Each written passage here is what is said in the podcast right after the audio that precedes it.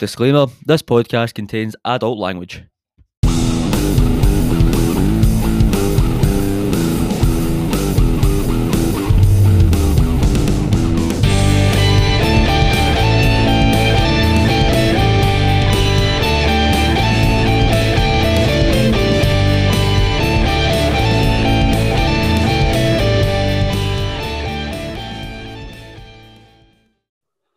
Hello there, folks, and welcome back to the Armchair Pundits with myself, Lester Lindsay, and Hammy Hamilton. This week, we are joined by a guest, a very special guest. He plays with Thornliewood United. I hope I've said that right. I didn't think it was possible to have less followers or less fans than the Armchair Pundits, but this next guest certainly tops that list. It's the one and only Howie Boy. How you doing, my man? I'm good, mate. Good to be here. Good to be here. Fantastic, Hammy. Yeah, I don't think you had to introduce him as Bowie Boy there. As soon as you said Thornliewood United, and you said he's a star man there, everyone would have known who it was. So, I'm doing well. I'm looking forward to getting this podcast on the road. It's been, we've been fucking about for a wee bit now, Billy Boy. So, sorry, Billy Boy. What was we calling him? Bowie Boy. Billy. You like? Do you know what? We'll just stick with Darren, right? That seems to be a bit easier. Aye, fuck it, right, Darren. Aye, because I obviously can't, as you can see, cope with us. So, aye, we'll go with Darren. But aye, no, it's been a long time coming, Darren. We've been messing you about for about 3 weeks and all that. We said we'd get you on about 3 weeks ago, but you know, that's just the Armchair Pundits for you. So, we're here now. So it matters, now, and that's all that matters. We'll do a wee introduction to ourselves so that people listening get to know you and find out a wee bit about you. We'll just do the same questions that we ask everybody, whoever comes on the show. We have three questions that we like to ask, and we'll just go through them at the moment. So the first question is, what is your first football memory? It can be anything really. It can be watching a game on the telly. It can be remember the first game you went to. Just your first memory of when you realised football was for you. For me, first football memory is probably going to be how the Ronaldinho goal against Chelsea. Now, how the one who was doing the wee dance at the edge of the box, and then he's just toe poked the ball into the back of the net. What a goal that was! What a player as well. Aye, that's for me. That was the first time I thought, aye, we'll give us a goal. Out. Yeah, aye, it did. Was it Shane kit, wasn't it? Was that weird golden Barcelona kit at the time? Aye, crackery, I loved that kit. Did you like it? Messi, I never liked it. Messi was just coming into the team as well, but Ronaldinho was still the main man. It was a good Chelsea team. It was Mourinho's Chelsea team. Was it? So it was. Aye, I was sure it was 2005 or something. See, to be fair, Ronaldinho. See, when you were growing up, like our age, Ronaldinho was the man, wasn't he? Because he wasn't just like the best in the world. He was also like the skillful guy, happy as Larry, and he seemed to be absolutely everything like you'd want to be when you grew up. Aye, I see when you grow older and all, you realise that. You loved a night out, and we appreciate that a lot more because obviously he's done all that well. He's half cut most of the time. I've heard stories about Ronaldinho. Apparently, when he was at Barcelona, he didn't actually train. He would come in, show up, like he'd have a night out, and he would come in pissed or still half cut or hungover to fuck, and he would just spend all day sleeping on a massage table, and then would jump for like a game of sevens at the end of the day, and then get home. That was his routine, kind of thing. Legend, absolute legendary game.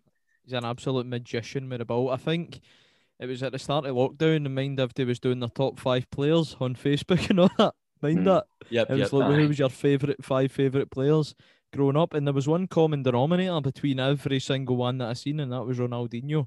He was in mine as well. I'll say that slagging everybody as if I never done it myself, but no, he was number one for me when I was growing up. That goal you're speaking about, Darren, it was that Umbro ball and all. And the Champions League, just fucking one of the best goals you'll ever see. He's mad Tiempo boots as well. See the black ones with the goals writing. They were unbelievable. Just everything about that was amazing. So that goal stuck in your mind then. We've covered the kit, the teams, the boots, the ball. Right, so that we remembered that goal. Brilliant. Moving on to the next question. It will be, what is your favourite football memory? No one you remember like of... an early memory, but it could be anything for last week. It can be as you scoring a goal for Thornliewood. It can be anything, literally anything. What is your favourite football memory? Do you want one when I was playing, or do you want one now when I'm playing? We'll go for both. Why don't we get one as a fan first? Right, fairly recently, to be honest with you. The goal that I celebrated the most is Morelos' goal against Legia Warsaw. She just, the 90th last minute goal, and it's just him. Yeah. I mean, I think every Rangers fan loves Morelos. It's just a wee daft either, and then his wee knee slide. The absolute silence for Legia Warsaw after that, and Artur Boruc. Glorious. That made it even better. It was the made it even better. Goal. Jordan Jones, one of his fucking very few assists that he got with Rangers, and he does that in the 90th minute. I was actually in fucking Malawi for that goal, right? And obviously I knew the game was happening, and I didn't find out the result until 2 days later. The Wi-Fi completely fucking disbanded. We had paid for like Malawian SIM card, so we couldn't like use. You couldn't like connect to your data. Do you know what I mean? We had like brand new SIM cards and all that. The Wi-Fi was off for 2 days, so it was 2 days later I found out the Rangers had qualified for Europe. See, to be fair though, see a game that runs it close. See the Braga game at Ibrox. 3-3 with a Hagi free kick. Oh man, I couldn't get to go to the game. I'm sitting watching the game in my living room. My mum doesn't really like football, right? And she's like, Coronation Street's on. She calls like getting beat 2-0. I'm sitting thinking, game's done, innit? And then Hagi just pops up, starts fucking running the show. And it went to 2 each, and I'm like, you're no turning this. And 2 seconds later, free kick comes in. I think that's one of the best atmospheres I've ever been in. Were you at the game, Hammy? Aye, one of my very few games of that season. That was you just certainly trying to get that in there, Darns. Admitted I didn't get to the game. Oh, I was there, you know. I was about. Oh, you were near to Darn, you know. That's a shame. Well, fitting that you came on the Armchair Pundits, know what I mean? Watching it in the house, that's what the name of the show was founded on, was sitting in your armchair and dishing out your shitey patter. Talking about people dishing out shitey patter, what is your favourite moment as a player? Got tons, to be honest. It's got to be playing against me, isn't it? It's definitely up there. Definitely up there. Probably winning the league, Gert Cairn, a couple of seasons ago.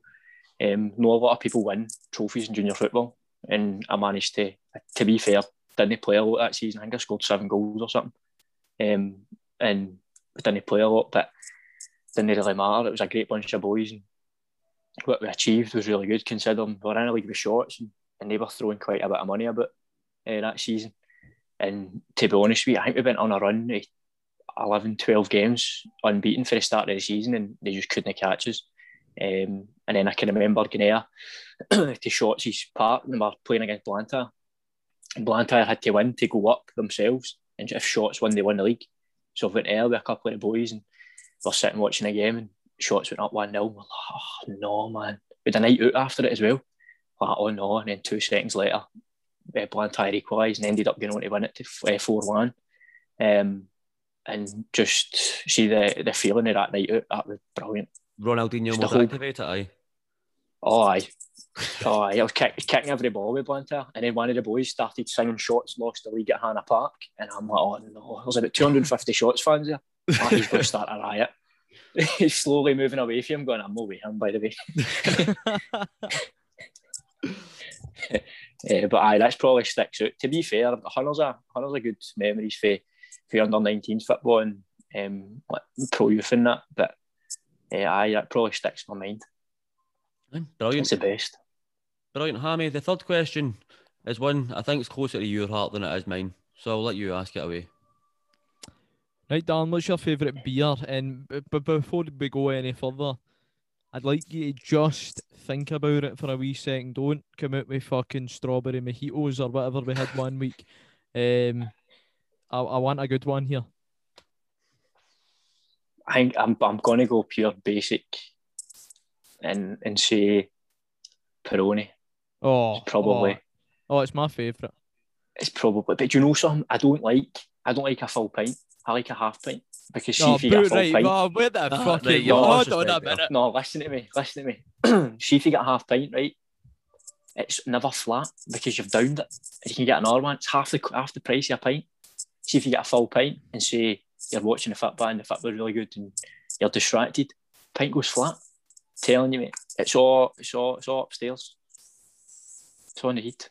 This just sounds like an excuse for not being able to drink a beer quick enough. I'm not going to lie. For thing you've done there for dancing, Dan. Correct.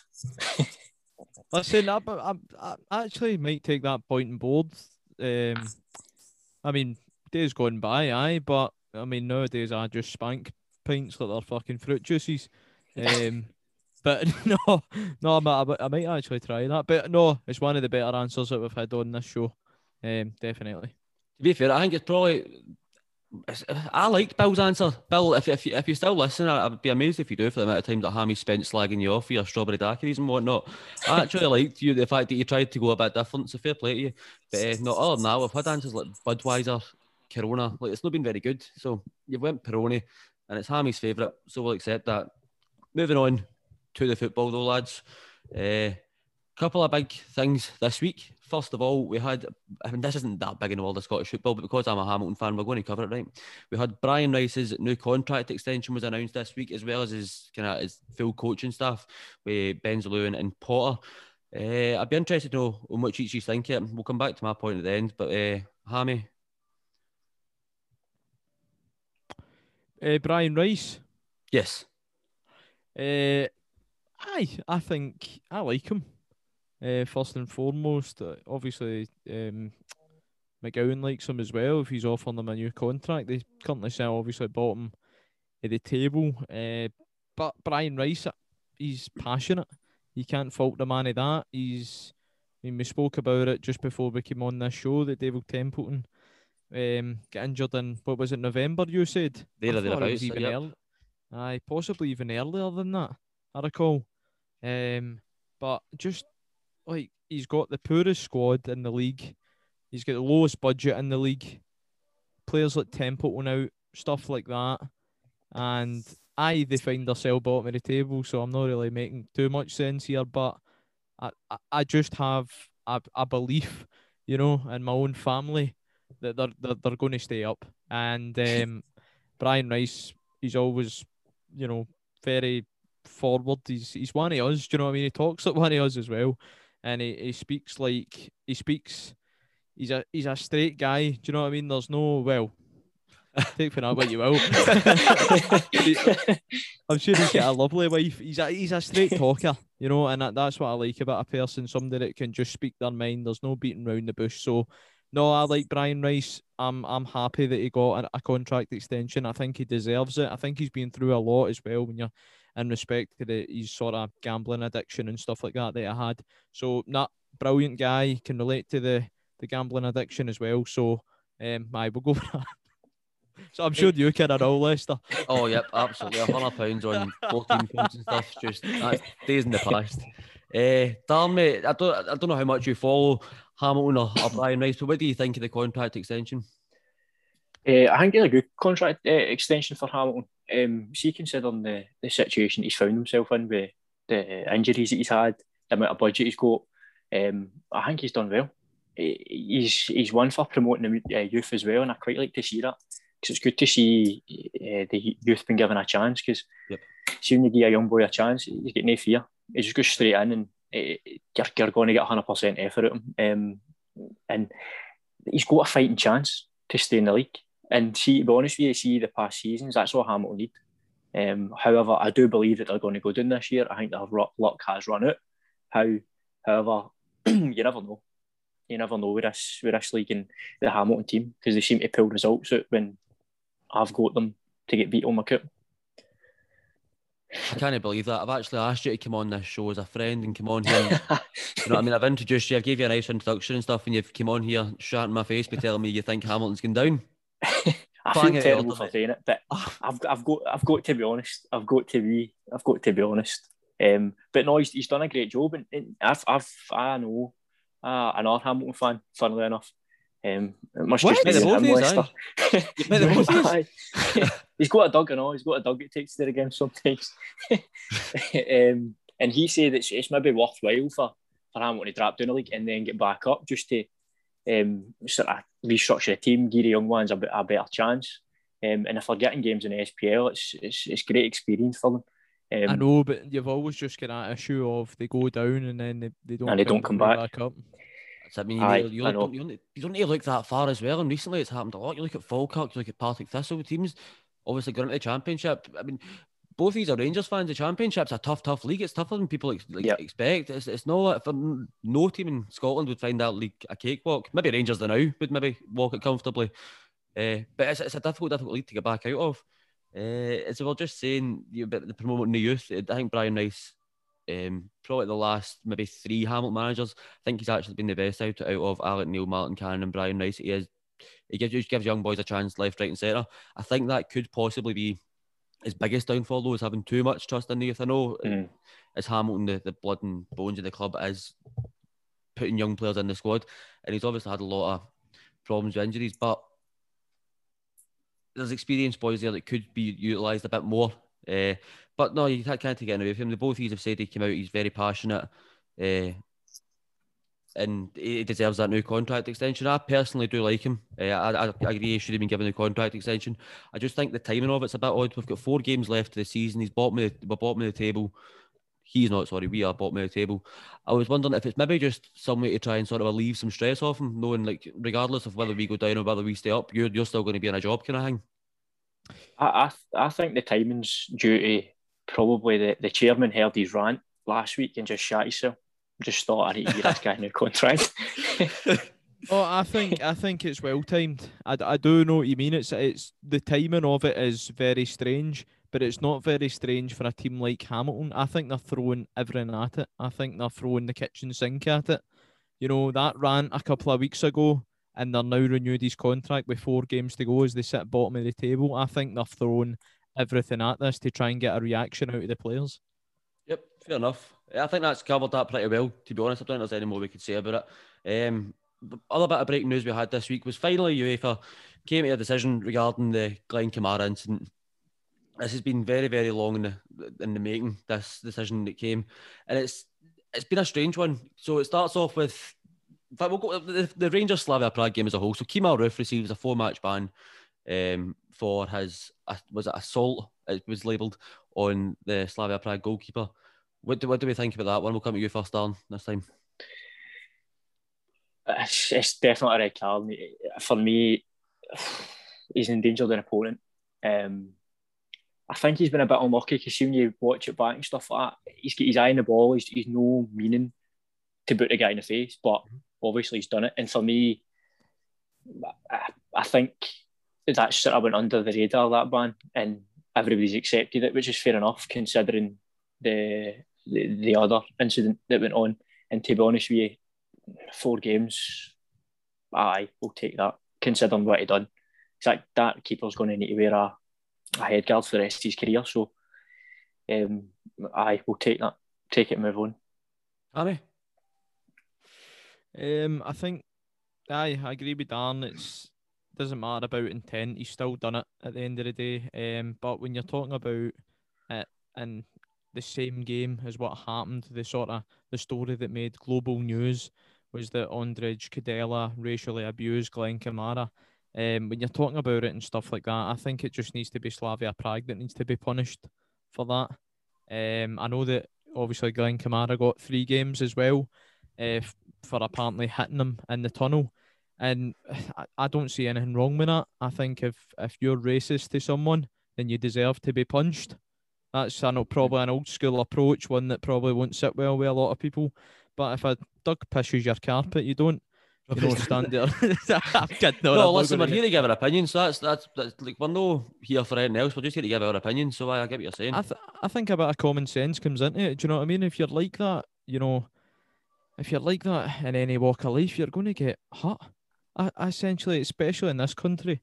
But the thing I was a bit gutted about was that Andrej Kadela got a 10-match UEFA ban, because I was hoping that it would maybe be 10 games or plus, 20 games, except for the Scotland game, because obviously Czech Republic are going to be playing Scotland, so I was hoping that it was going to be available for that game, and then we could literally kick racism out of football. But I said it last week, I mean, there's some serious issues in the Czech Republic. Lukaku went on record saying that what he felt like was all the fans in the stadium chanting racist abuse at him. Do you know what I mean? Can I just interject a wee second? I know we don't usually do that on here. We try and give each people, we try and give each child as much time as possible to go over a point. But I seen Michael Stewart today, and he made a very, very interesting point. And just as you're here talking about the Slavia Prague issue with racism, Michael Stewart was ostracised by public figures such as Rio Ferdinand for saying to execute this and hand out a ban. There needs to be proof. Michael Stewart, people as public as Rio Ferdinand came out and like tried to have a go at Michael Stewart for that, which I thought was ridiculous. Michael Stewart's made a very good point of if people in Scotland are wanting to unite against racism and against all kinds of prejudice, that's an absolutely brilliant fight to fight. However, are these people going to then fight the same fight when it comes to sectarian matters? Because I mean, it's, at the end of the day, it's the same boat. It's harmful prejudice that really has no place in football. So we're talking about, could Dela get a 10-match ban for a racist incident? Does that then mean anybody found to be singing songs, or if there's an incident on the pitch at an Old Firm match, should they then receive the punishment that you're suggesting of getting hit plus more than a 10-match ban? Should that be acceptable for those incidents? What I find bizarre is, see, if our fans get caught doing something like that, they're banned for the stadium. They're never allowed in again. Rio Ferdinand get banned, I think, for 10 months for no... Didn't even fail a drugs test. I think he just didn't ever refuse to do one. Yeah, I missed one. See, for me, Kadela, he's 33-year-old. He should never kick a ball game.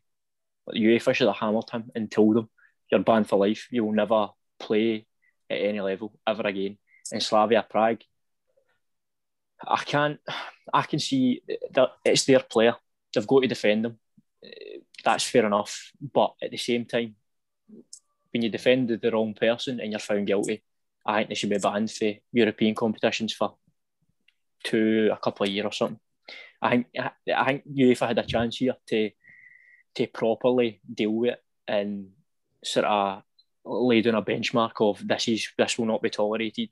All the taking the knee, all the stuff, all the work that they've done across the season, it's sort of built up to this point for them to take proper action. And for me, they've lacked the balls to do it, in my opinion. If anybody in UEFA worth their salt would have hammered that guy. Listen, I absolutely agree with you. I totally agree. You've had the full, since Project Restart in the English game last season, you've had taking the knee in every game. Clubs have now decided not to do that. It's a mark of tokenism and nothing else. You've seen Rangers and Celtic both deciding to take a stand. Motherwell have joined that as well. And clubs like QPR were doing that pretty much for the get-go. There's been so much action when you're looking at racist incidents, and clubs, football as in general, have been saying they want to tackle this and do so much. Yet when they're presented with such a massive incident and a game of sort of like a Europa League, was like round of 16, was it? Like what? Massive game. And someone who's now been found to be guilty and he receives a 10-match UEFA ban. So he's not banned in the league. It's just for European competitions. So it really, what message does that send out? You're looking at a guy who has broke the ultimate rule of football now, is to make sure everyone's treated equally. It doesn't sit right to me. And you mentioned about Rio Ferdinand getting a 10-month ban for his refusal to take a drug test. Luis Suarez got a 9-month ban for biting someone. So we're saying it's all right, it's more acceptable to racially abuse somebody than it is to bite them. Is that the message that's getting sent out of you? You're absolutely right. I think as well what adds sort of insult to injury is the fact that Kamara gets 3 games. See when I read that, it's just... What can you do? Who's in charge of that? And surely to God, somebody's got to look into them and go, What are you thinking? I think supposedly he's hurt him. But let's be real here. Do you honestly think Kamara could hit him? I've never seen Kamara make a bad challenge in his career. Apparently there was an altercation in the tunnel after it, and Stephen Gerrard was used as a witness in the hearing for this. This is what I've heard from credible sources. What the altercation is, we'll never know, because the CCTV will stay with UEFA. It won't go out, because I don't think there's any need for it to go out. But if Glenn Kamara is guilty of hitting the guy, then either needs to be some sort of punishment, because if UEFA don't, then you're seen to be condoning it. Much in the same sense we've just spoke about the racist. They've not took enough action, and if Glenn Kamara is to hit somebody, there needs to be some sort of appropriate to take to that. Do you know what I mean? True. I just feel they haven't handled it well. They've not handled it correctly, and I'm pretty sure the whole footballing world would agree that they've not done it correctly. I totally agree, mate. Hammy, sorry I interrupted you there. No, it's all right. The story that's kind of doing the rounds now, take from it what you will, but the story that's doing the rounds, and there's a lot of rumours that this actually did happen, is it was actually Conor Goldson that attacked him in the tunnel.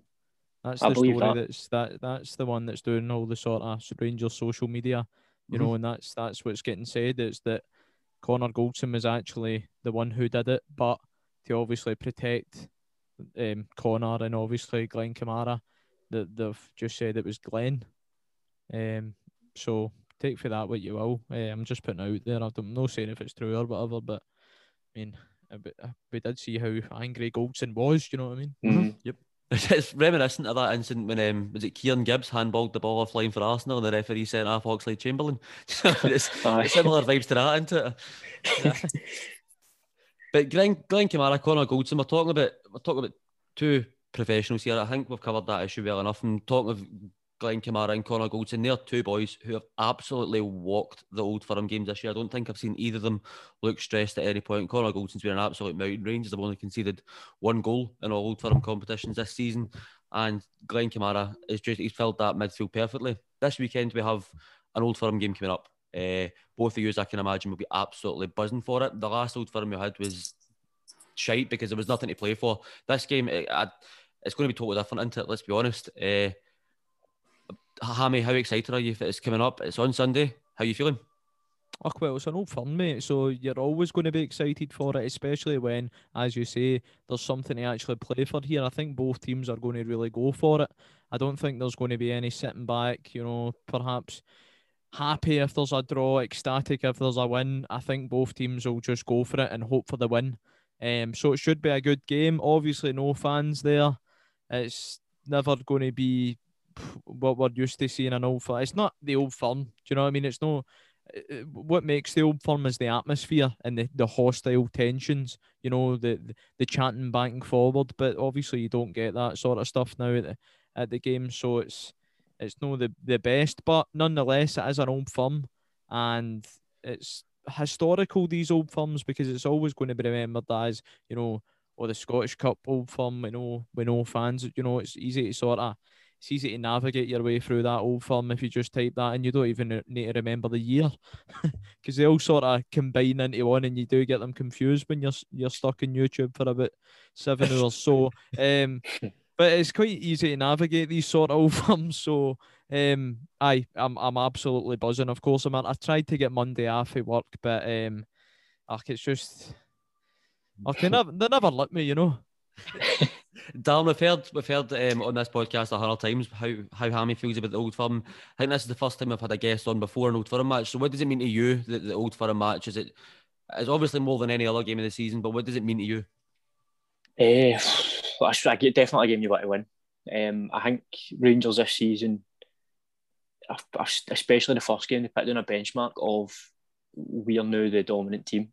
Although Celtic have come in at the past couple of games, and in my opinion, they've dominated the past couple of Old Firms, but Rangers always seem to find a way. And I think for a footballing point of view, see when you're playing against a team who just seem to just keep winning, just keep beating you and keep beating you, it gets in your head.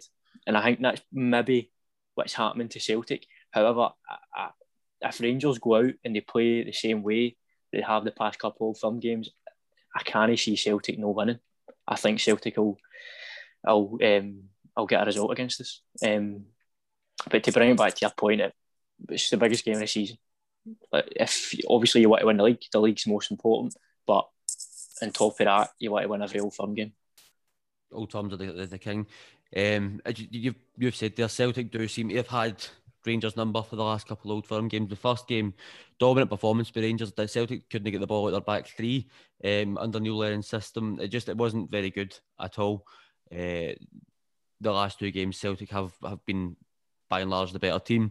But I think what makes this game more interesting than the ones beforehand is Celtic seem to be a team on form. We've seen at the weekend that they absolutely gave Livingston a scalping 6-0. Like, this is now after the split, so there's no easy games after the split in the top six. These are teams that are here on merit.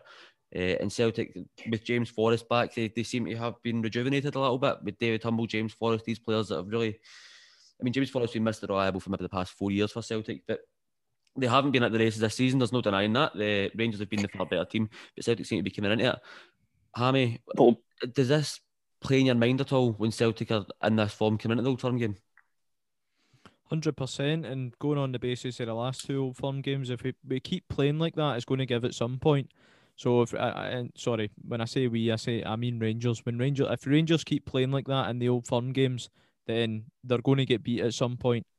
Darren said we always do find a way. That's true. That's been the case, you know, the past two Old Firms.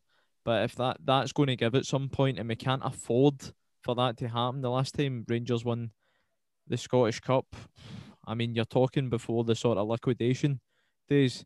It's obviously been a very, very long time. It's such a good opportunity to put out Celtic just now. You put out Celtic, you've got pretty much, unless we play St Mirren again, but you know, you're going for something, and the players, they've got the league out the way. They can now sort of focus on that and put all their energy into that, out of Europe as well. So it's just, it needs to be. If that doesn't get the fire in the belly for the Rangers players, then I don't know what will. But it definitely does play in that Celtic are in a good run of form. They've had the managerial change. There's a bit of pressure, you know, all about sort of Rangers now. The sort of pressure's gone for Celtic because they're sort of out of everything. They're going into this game as second favourites, particularly because the games at Ibrox, Rangers haven't, you know, even drawn a game, never mind lost a game at Ibrox domestically this season. So when you look at that and you take that into account, you know, Celtic are really up against it. But that being said, I think Rangers, you know, I think they'll get a victory, I think, if they play, you know, to their capabilities. Okay, same question to yourself, Darren. Like you were mentioning, Rangers have been the dominant force, but Celtic obviously, they have been in great form, and they should an outstanding attacking display against Livingston. How does that play on your mind coming out of the game? I think the key for me is how Celtic set up. The past couple of times we went with two up front, and they've really pressed Rangers and not let them play out for the back.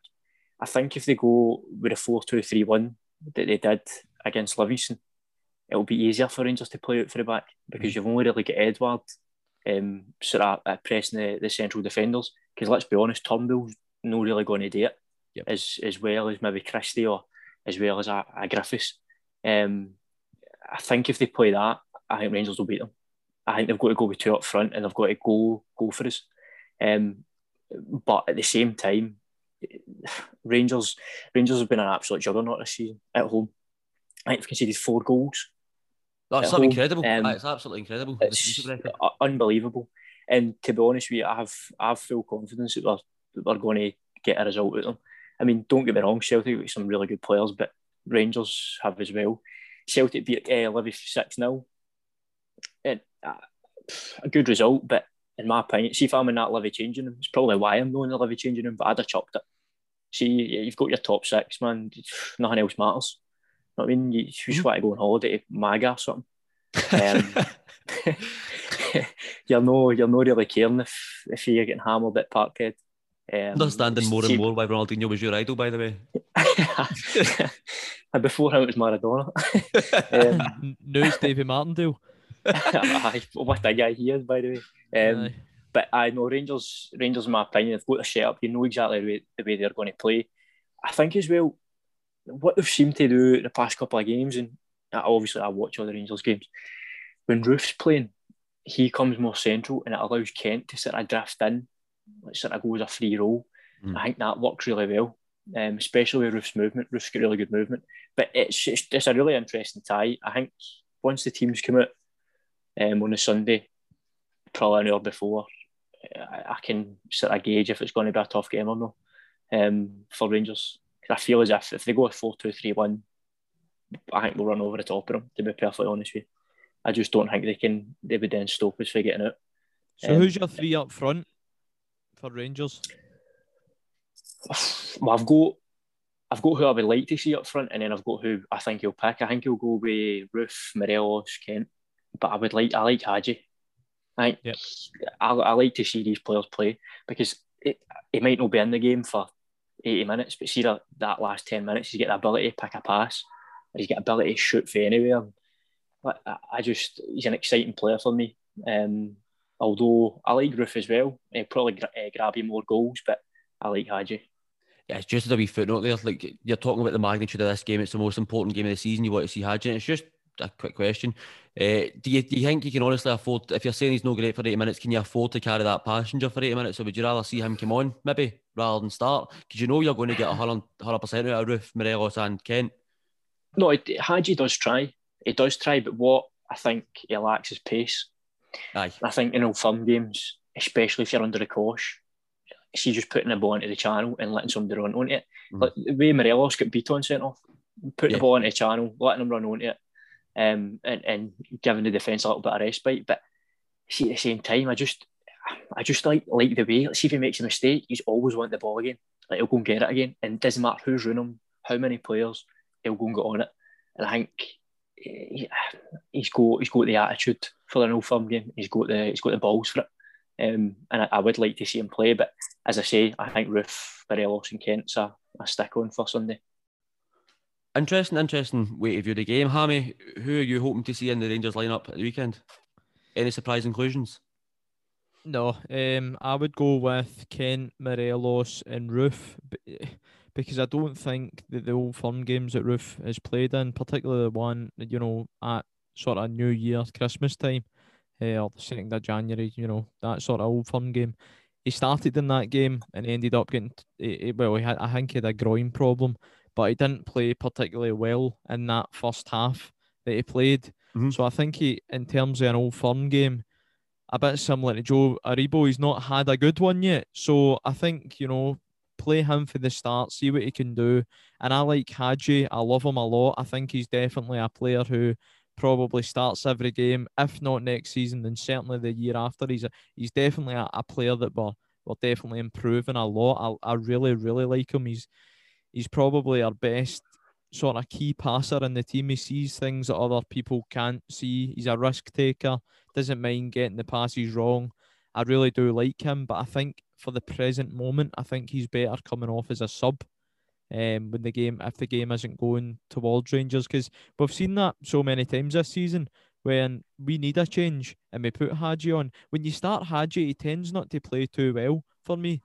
I don't think he plays too well when you start him. I think he has a point to prove when he comes on. Usually, you can't treat a player like that though. You know, you can't just sub him on when things aren't going well. So, I will look at Edin Dzeko at Man City. He left because of that, didn't he?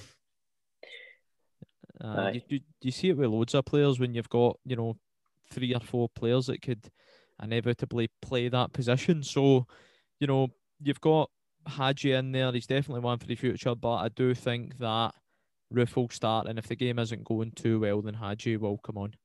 Right, okay. I think a stick on for Rangers is Alan McGregor. He's been absolutely phenomenal in the Old Firm matches. I expect nothing less from him in this game. The save that he made for Lee Griffiths in that. Was it the last one? Is it one before? Was that Ibrox, wasn't it? It was a New Year one, wasn't it? Was it the New Year game? Ibrox. Absolutely unreal save. We spoke about the Rangers forward line. I'll talk a wee bit about the Celtic forward line as well. They seem to be coming on to a bit more form, whether that's because James Forrest came back, obviously. He seems to be missing this year, but that 4, if you're mentioning, as Darren was saying, they play the 4-2-3-1. That 4's honestly, it's one of the best you'll see in Scotland, I think, as Turnbull, Forrest, Elyounoussi and Édouard, especially with the form that they seem to be on at the moment. Don't know if Crystal will start. I would prefer to see Turnbull the way he's played, but I think that provides real difficulties for Rangers defensively, especially if... I mean, Nathan Patterson, don't get me wrong, right? Every game he's played, he's been nothing shy of brilliant. I've not seen him put a foot wrong, but I think an Old Firm game, you've seen players who have played well before that can't cope with that pressure. I mean, you look as far as Mikey Johnson 2 seasons ago under Brendan Rodgers, just couldn't cope with it. And especially if he's got Elyounoussi on full form running at him, I can see him coming up against problems there. We know what the type of player Édouard is. He likes to drift, play that false 9 and double up on players to make it more difficult for them. I can see Édouard and Elyounoussi really targeting Patterson as that weak link of the defence. We've obviously spoken about Rangers' defence this season being brilliant. What do you think is the main threat that Rangers need to look out for in this game, Hammy? The 4 that you mentioned there, absolute, I mean, we keep saying stick on, absolute fucking certainties. You know, you'd put the Hoos, the Wife, the Waynes on that sort of lineup on Sky Bet.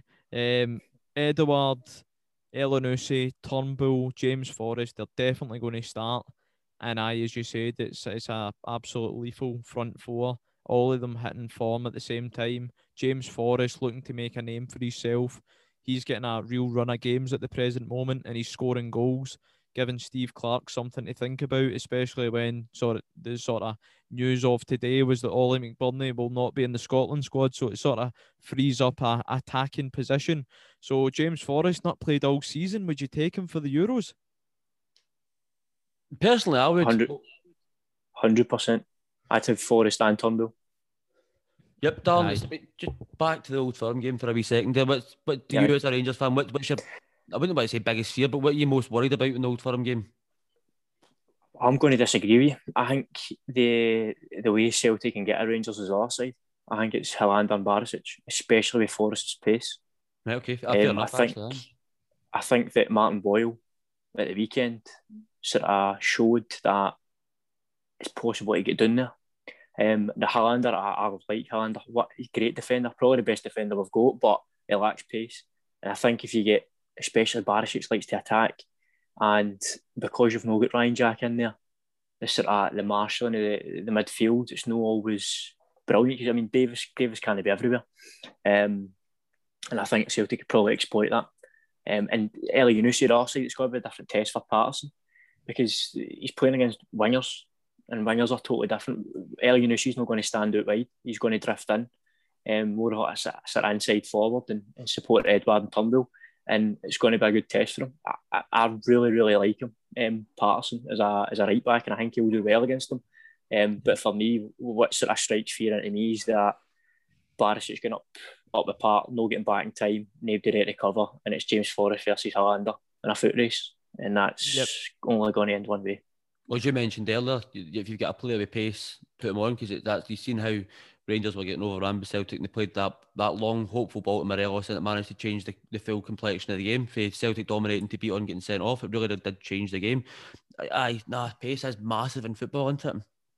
Yeah. I think as well it'll be important for Celtic to keep doing what they were doing against Rangers. Like, don't let us out. Keep us in. Don't let Goldson spray that ball to Kent. Because how many times we've seen it this season? It cross you pass to Kent over the defence and he's in. Stretching teams, I think it's important for them to limit that. And if I'm John Kennedy and I'm in that Celtic team, every time Goldson gets the ball, I'm shutting him down as quickly as I can and sort of letting Helander have it and letting Helander bring it forward, because I don't think his use of the ball is as good as Goldson's. But it's going to be some game tactically. Actually, now that you say that as well, like talking about pressing Rangers at Goldson, I've watched Rangers a handful of times this season. I'm not going to lie and say I've watched them as much as you used to have. I'm a big game watcher, do you know what I mean? But I watched Hamilton Rangers the 1-1 game, and you mentioned that they covered Goldson. It was Goldson Helander in that game, and Helander did get left with the ball a lot, and he just almost seems to be lost a wee bit. Like Hamilton went on the front foot and pressed Rangers, which I was amazed to see, by the way. But did they put a lot of pressure on Goldson and didn't allow him to play that big long pass? I mean, Helander's got the ball. There is room to be shaky there. If you're going to find a gap in Rangers' defence, that's it. That seems to be the only way to get them. Aye, and to be fair, we're sitting here saying there's gaps in defence and this is what they can get at them. That's what they've conceded 4 goals this season at home. You know what I mean? Like we're sort of picking the bones here. We're trying to find some positives for Celtic to get through.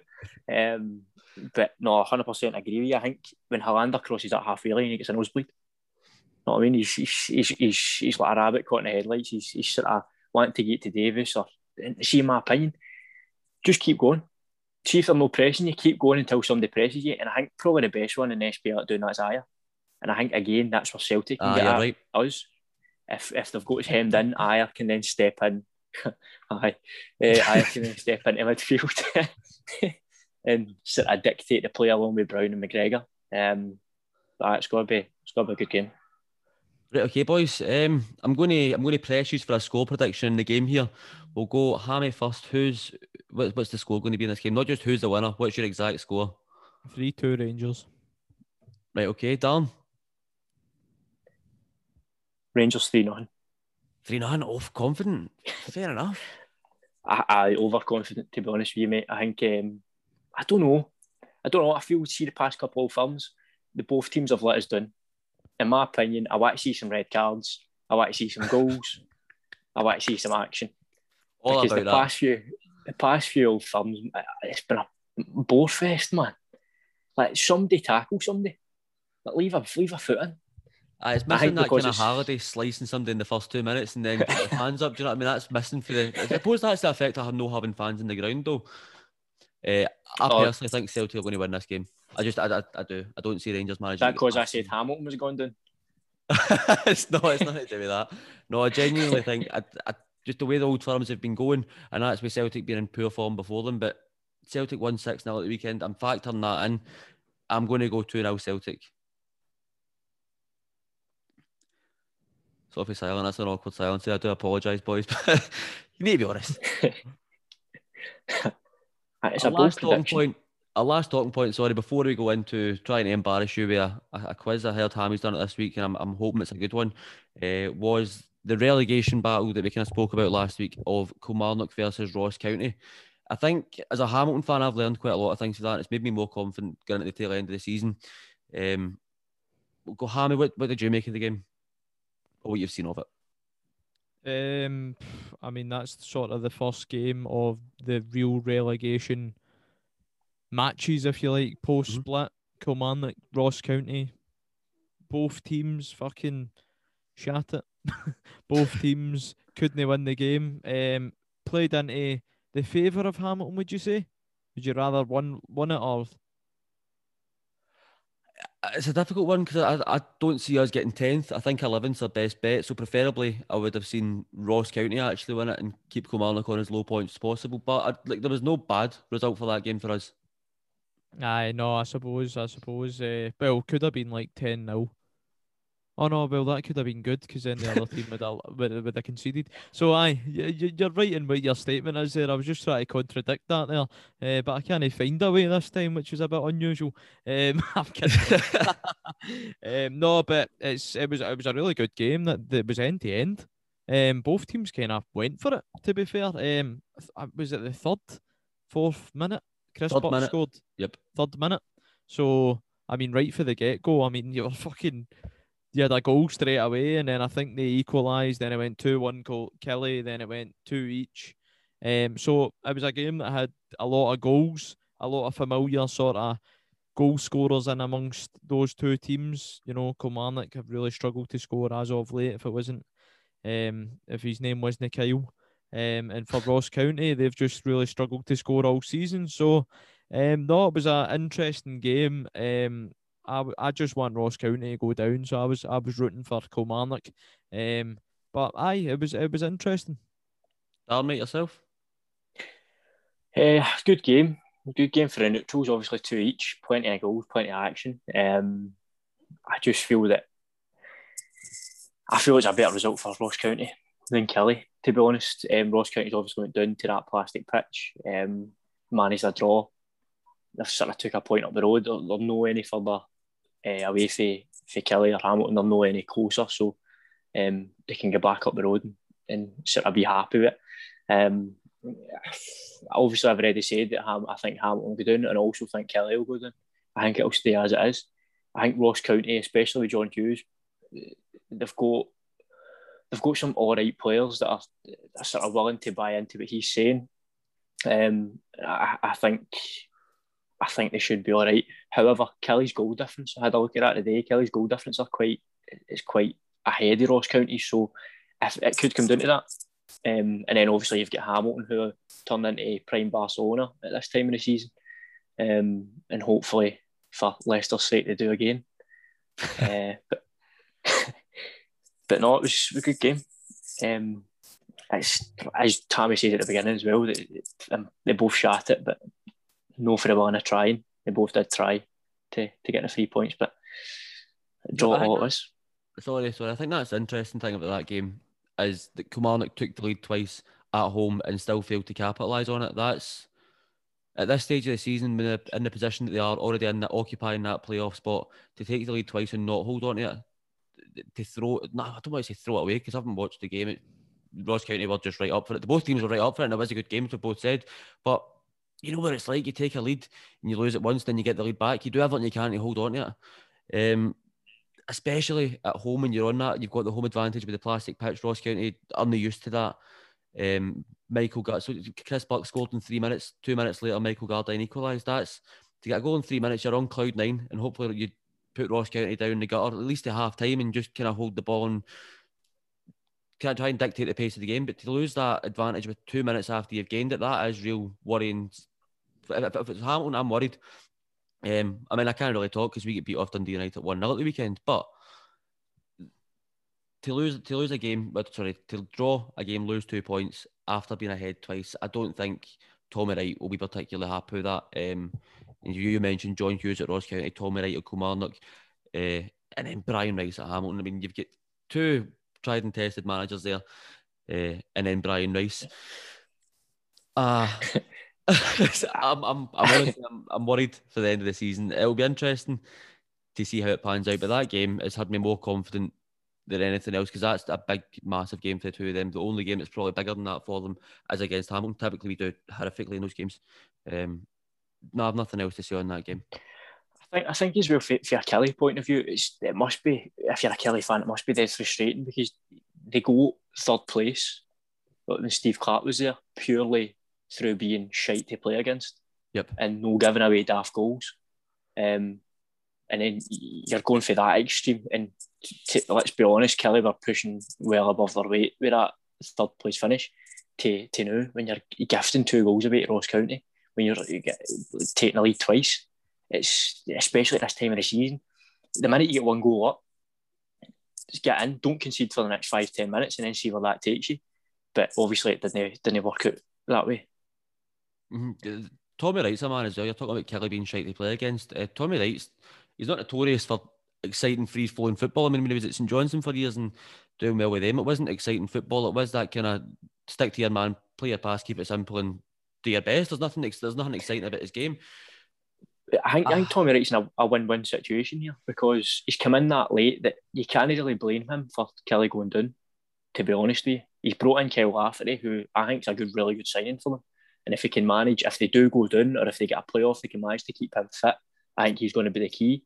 But Tommy Wright's a good manager. He's a very good manager. He's tried and tested, as you said. But he needs time. Everybody needs time in order to make your mark. And obviously, we've only got, we've got 4 games left or something. 4 games, yep. There's no long left, and it's still so tight at the bottom of the table. There's Ross County on 30 points, then Kilmarnock on 29 and Hamilton on 27. Realistically, it's 1 game in that. This could go down to the last game of the season, and I hope it does, because it's Hamilton Kilmarnock. So I really hope it does go down to the last game of the season. That's the dream there. I don't think Kilmarnock will be able to afford to they need to throw absolutely everything at this, because from a financial point of view, you're talking about Billy Bowie has made it very public that he applied for a £1 million loan, and for a club like Kilmarnock, that is a lot of money. You know, the first club to, you know, the furlough scheme, players took wage cuts, stuff like that is going on at Kilmarnock. So I mean, if they get real, I think, you know, the likes of Hamilton are already operating on such a low budget, whereas Kilmarnock are always seen as a sort of, you know, outside of the Old Firm, Aberdeen, Hibs and Hearts, you know, then you're looking at teams that like Kilmarnock. But, you know, if they get relegated, you could start to see Kilmarnock really struggle. I mean, Scotland's oldest club, really, really struggling down there, and they could go to a budget as low as the likes of Hamilton or Livingston or something like that. So, you know, just plastic pitches, you know. But no, it's one of the ones, isn't it? Sounds absolutely terrible, but see, because of the whole bye-bye Rangers thing that Steve Clark says, I hope they go down like both. And it's obviously, I don't hold grudges, but I'm holding grudges with that. Like, you've just went and beat Rangers, mate, and the first thing in your mind is to say bye-bye Rangers, get a grip. Nah, I know, but in fairness to Kilmarnock, they're the only team out of, you know, the 11 teams that had to have a vote of, you know, the new company gaining ownership of Rangers Football Club. They were the only team not to vote, to reject the proposal of such a takeover, if you like. They were the only team to not make it public. They just didn't vote. I mean, it's not like they voted to accept it, they just never voted. And that was the only club out of that. So and plus they do a good pie and all, so I'm right into my pies, you know. They do a cracking pie, by the way. my Uncle Billy's a good guy, you know what I mean? He wouldn't do it. He's not actually my uncle, by the way, before I start getting Hunnels abuse, Raf Kelly fans saying, you want us to get in. But you're talking there about the Kilmarnock's finances, right? You look at their squad, and it's not going to be a cheap wage bill. You've spoken about Kyle Lafferty. He was brought in this season, so was George Oakley. They've probably got clauses in their contract that state if Kelly go down, then that contract can be wiped out. That'll probably be in there. But you're looking at players like Kirk Broadfoot, Alan Power, Gary Dicker, Chris Burke. These guys won't be on little wages. He's getting Joseph Malumbu as well. That's the guy who's had Premier League wages. He was at Celtic not long ago as well. This guy will be used to big money. This could be, if Kilmarnock go down, this could be massive for Ayr fans. Ayr fans would be loving it. Kilmarnock know so much. That's what I'm saying. These are worrying times, but as long as Hamilton stay up, I don't care. That's it. That's my end product in this conversation. Darren, are you ready for the moment that you've been dreading for 3 weeks? No, I'm absolutely shite myself for this quiz, to be perfectly honest with you. Just go for it. Don't want to come last. Right, so the infamous quarantine questions with Darren Bowie this week. You will have 1 minute on a clock. I'll have the clock ready. Hammy will ask you 10 questions. You have 6 seconds per question. If you don't know the answers to any of them, just pass. Just pass. Honestly, that's the best advice we can give you, is just pass if you don't know the answer. Don't spend time beating yourself up. No offence, Michael. Just pass. That's all you need. The time will start as well. Once Hammy finishes the first question, you let us know you're ready. Yep. Right, it's just obviously, just before we go any further, it's worth pointing out that this quiz is a Rangers-orientated quiz. I think that's only fair. Every time I guess on, we give them a quiz based on their own club, so of course. Do we? Mm-hmm. Oh, so we do, actually. Aye, that's a good point. Aye. Oh, well. Right. Right, let's just get right into this. Are you ready, Dan? Aye, go for it. Right, so your time starts as soon as I finish the first question. Question one. Who is Rangers' top goal scorer in the league this season? Tavernier. In which stadium did Rangers play in the 1972 UEFA Cup Winners' Cup final? Fuck's sake. Allianz. Name any beer which has been a part of the shirt sponsors for Rangers. Tenants. Carlos Quela signed for Rangers from which club? Pass. Name any Rangers pub in the world. Loudon. Rangers have one player in their squad who is on loan from another club. Name him. Pass. What is the Rangers training ground called? The Hummel Training Centre. Which country was Ronald Wateris from? Netherlands, Dutch. Which shirt number did Barry Ferguson typically wear at the club? 6. Which manager guided Rangers to the 2015 playoff final against Motherwell? Stuart McCall. Carlos Quela signed. Right, that's us right out of time. I finished it, but started till finish. Yeah, come on, go for it. I did. Sorry, do you want me to repeat it? Aye, please. Carlos Quela signed for Rangers from which club? Osasuna. Oh, I mean, you've done all right there, but well, I reckon I don't know the answers. No, you've done very well there. What was the second question? There? Well, I'll go through them now. Right, so, okay. Don't give the answer to a couple, because there's a couple I want to put my name on and see if I can get it. Right, no worries. Who is Rangers' top goal scorer in the league? It is, of course, James Tavernier. Do you know how many? Is it 13? 11. In which stadium did Rangers play in the 1972 UEFA Cup Winners' Cup final? Absolutely no chance for this one. Is it Camp Nou? Of course it is. The Barcelona Bears. In Barcelona, 1972. Come on, darling, you're better than that. Aye, I know. In Barcelona, my Rangers knowledge goes to 2022.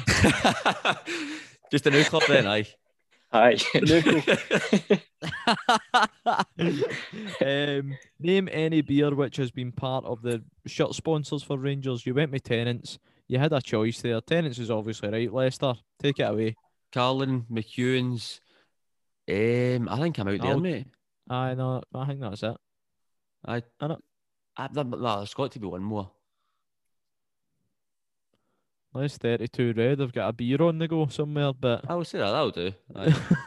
Right, Carlos Queller signed for Rangers from which club? I mean, you just got it in. Osasuna, what a shout.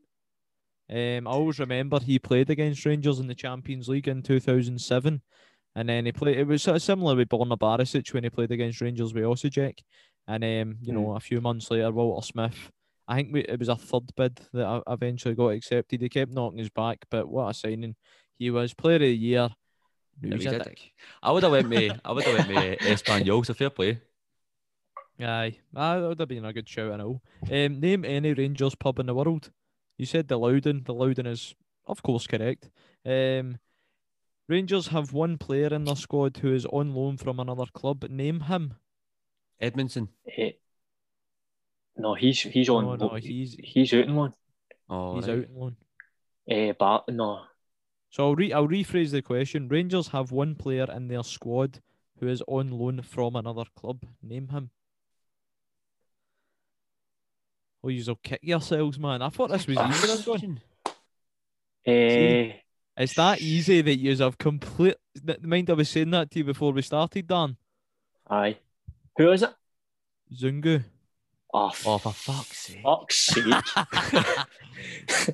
That's one of the fucking... I hate questions like that, right? Zungu. What is the Rangers training ground called?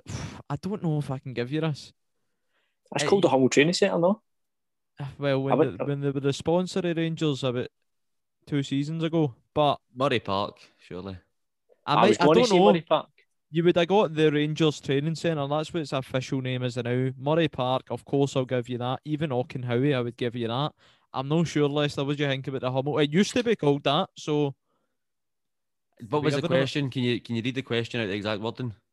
Aye, it's just what is Rangers Training Ground called? What is? Nah, I'm not getting it. No, I'm not getting that one. Right, okay. Which country was Ronald Wateris from? Well done for getting that. It is Netherlands. Which shirt number did Barry Ferguson typically wear at the club? 6.